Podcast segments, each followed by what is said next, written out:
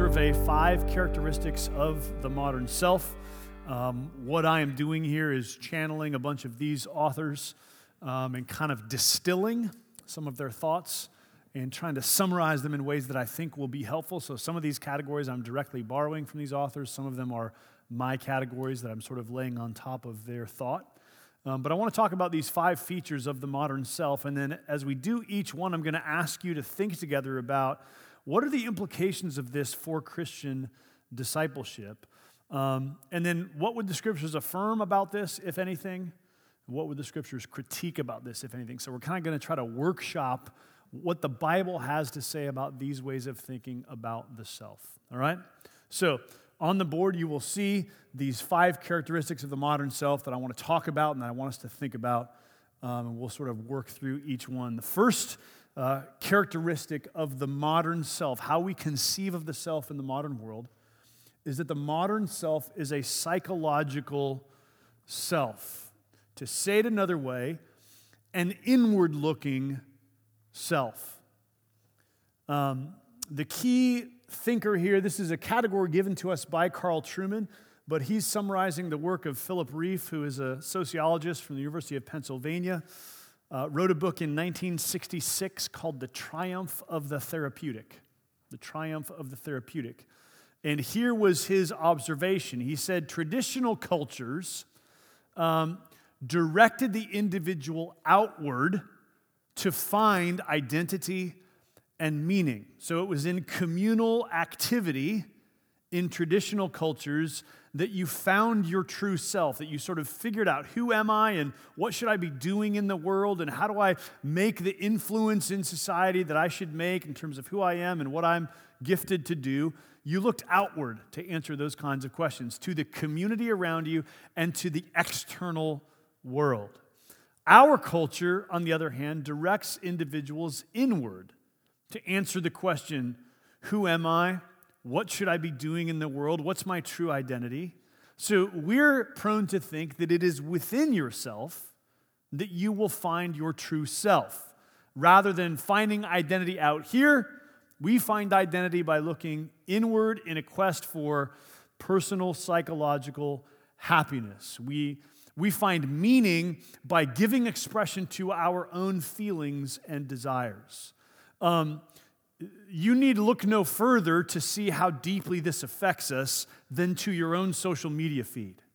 Most of what you are posting on social media, on Instagram, on Facebook, on Snapchat, on TikTok, on whatever the new thing is, most of what you're posting there has to do with how you feel, what you think about something, an experience that you had, how your day is going, um, what you might give in response to uh, what's going on in the world, or a photograph that you took that was meaningful to you. What we're doing with these platforms is we're expressing our own subjectivity. We're talking about what we're experiencing and feeling and thinking and our experience of the world. Um, here's a great example that shows the difference in this way of thinking about the self. Think about the concept of job satisfaction and how we think about job satisfaction. My great grandfather, Alvald Kvalnes, immigrated here from Norway in 1906 and settled first in North Dakota and then in Saskatchewan, Canada. And if you were to ask my great grandfather, Alvald, uh, if he was satisfied in his work, he would have said, There's food on the table, and my kids have clothes on. So, yes, I'm satisfied in my work. In other words, for my great grandfather, the only category he had for job satisfaction related to how his vocation in the world provided for the needs of the people who depended on him. And perhaps beyond his own immediate family, he would have said, um, I'm providing for my neighbors. I helped uh, the neighbor next door harvest his field this year, and that felt satisfying. The, the satisfaction was felt in his external competence in the world and how that made life better for the people around him. If you ask someone in my church now, Are you satisfied in your job? Rarely would you hear, Yes, because I'm putting food on the table. You would hear people reflecting on, I don't know, I don't like my boss very well. I'm not sure what I'm doing is the best use of who I am. I'm not sure I'm reaching my full potential in the world, right? Those are the kinds of things that we tend to analyze to think about job satisfaction. Notice that every one of those is an interior category that relates to our own individual psychological sense of well being and fulfillment and happiness. Um, never before has there been a generation like us that measures our jobs in terms of whether we are as happy as we could possibly be doing the work that we're doing. In old societies, there's just whatever, whatever your father did is probably what you would do, right? Whatever your family, whatever trade your family was in was probably the thing you were going to do. That's just how life worked in a lot of the world. So, how we think about job satisfaction is a great way of, of explaining what this psychological self looks like and feels like. Uh, here's another example. Think about old European society the way you see it in um, Jane Austen novels or in shows like Downton Abbey. Um, in that world, your identity is greatly defined by the family you were born into, right? All of Jane Austen's books are about women trying to sort of break out of the mold that they live, that they are established in because of the family that they're born into and what that family's place in society is. Um, we no longer think that way about identity. We don't care at all what family we were born into or what our family's place is in society because we, on our own, can change our own destiny simply by our own individual choices. Um, so, the idea of the inward looking self versus the outward looking self is a critical shift in how we conceive of ourselves. Um, Here's Jonathan Grant in his book Divine Sex applies this to how we think about sexuality. Here's what he says The very idea that our sexuality lies at the core of our personal identity. The very idea that our sexuality lies at the core of our personal identity is largely a 20th century innovation. Yet within a few generations, this view of human personhood has become for many the only conceivable way of thinking about our lives. So he's saying, think about that shift, the idea that our sexuality is at the core of personal identity, that is deeply connected to the sense that we conceive of ourselves in terms of our psychological, subjective, inward happiness.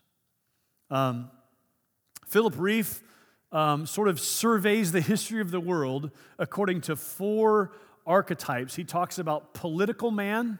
That was the nature of what it meant to be a human being back in the days of Plato and Aristotle and the Greek and Roman world. You, you were who you were because of your involvement in the civic life of society.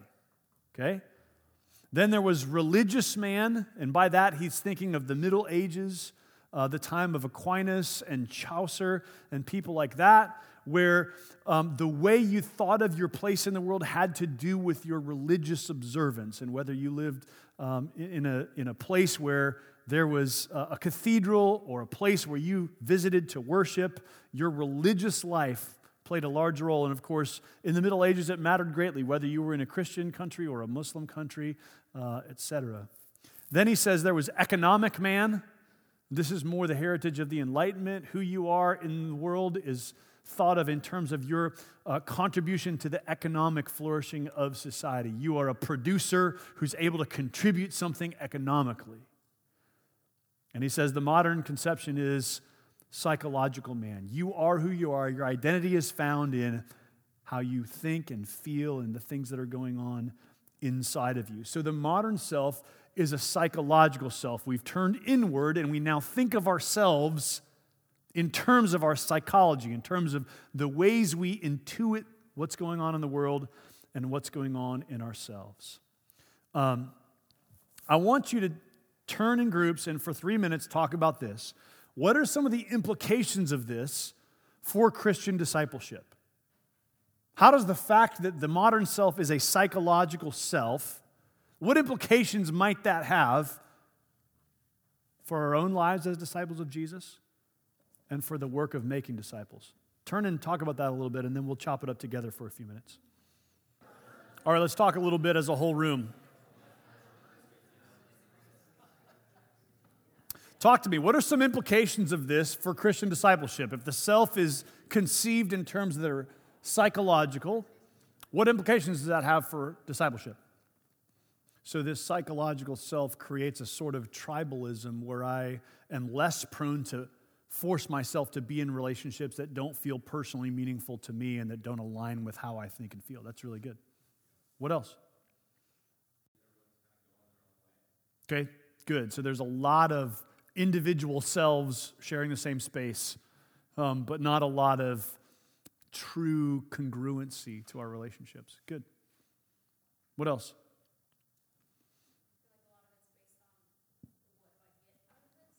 Okay. Yes. Our, our judging of what is beneficial to us is filtered through psychological categories. So if it doesn't feel like this small group is meaningful to me, I probably think this small group sucks. Even if someone across the circle is being dramatically changed by God and profoundly good things are happening, if it's not meaningful to me, then it's not a good small group. Good, what else? All right, let me ask a different question. Um, what would the scriptures affirm about this view of the self? In other words, where is this in line with scripture? What truth can we affirm here, if anything? Yeah.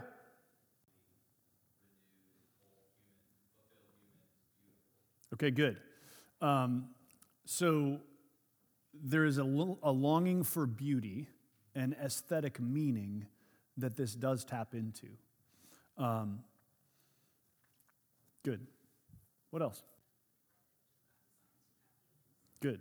It is true that as human beings made in the image of God, there is an inward dimension to our being.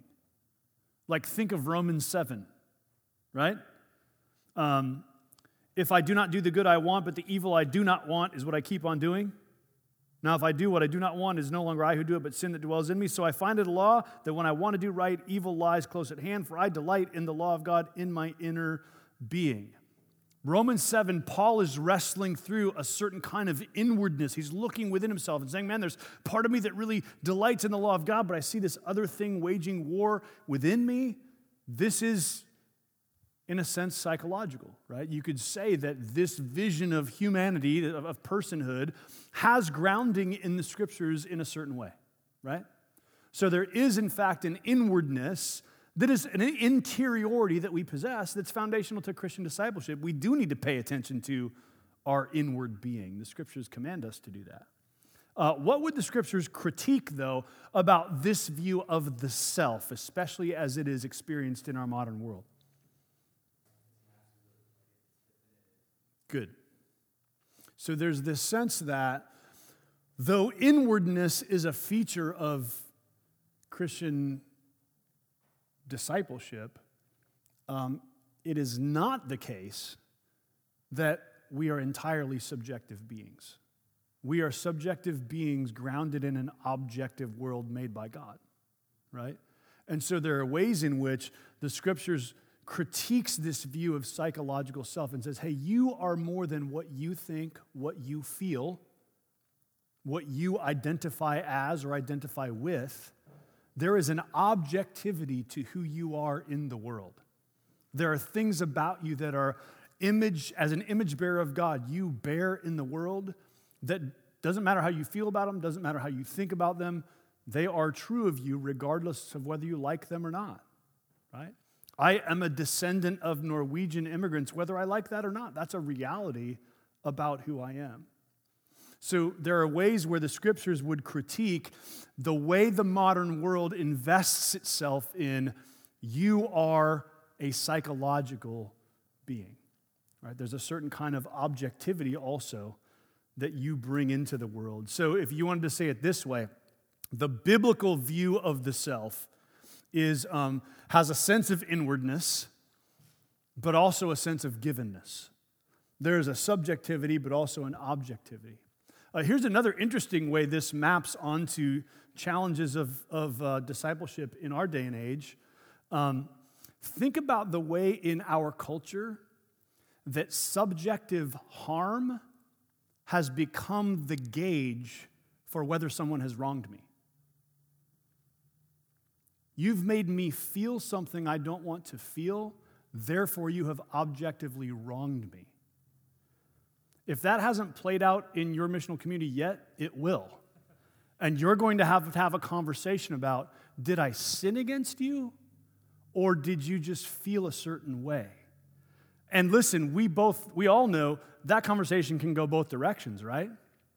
Like there are times when actually you didn't sin against me. I just, I don't like how I felt in response to what you said. There's other moments where it's like, no, actually, that was sinful and we need to talk about it. But it's interesting that we live in a world suddenly where if you've created any sense of subjective um, discomfort for me, then you've objectively wronged me. And that's a place where the scriptures are going to have to go to work in our discipleship. Because God says, actually, you need to repent of sin, and you also need to restore relationships with people, right? But because I have created discomfort in you, may or may not mean that I've sinned against you, and vice versa. So there are interesting implications this has for how we think about discipleship in the modern world.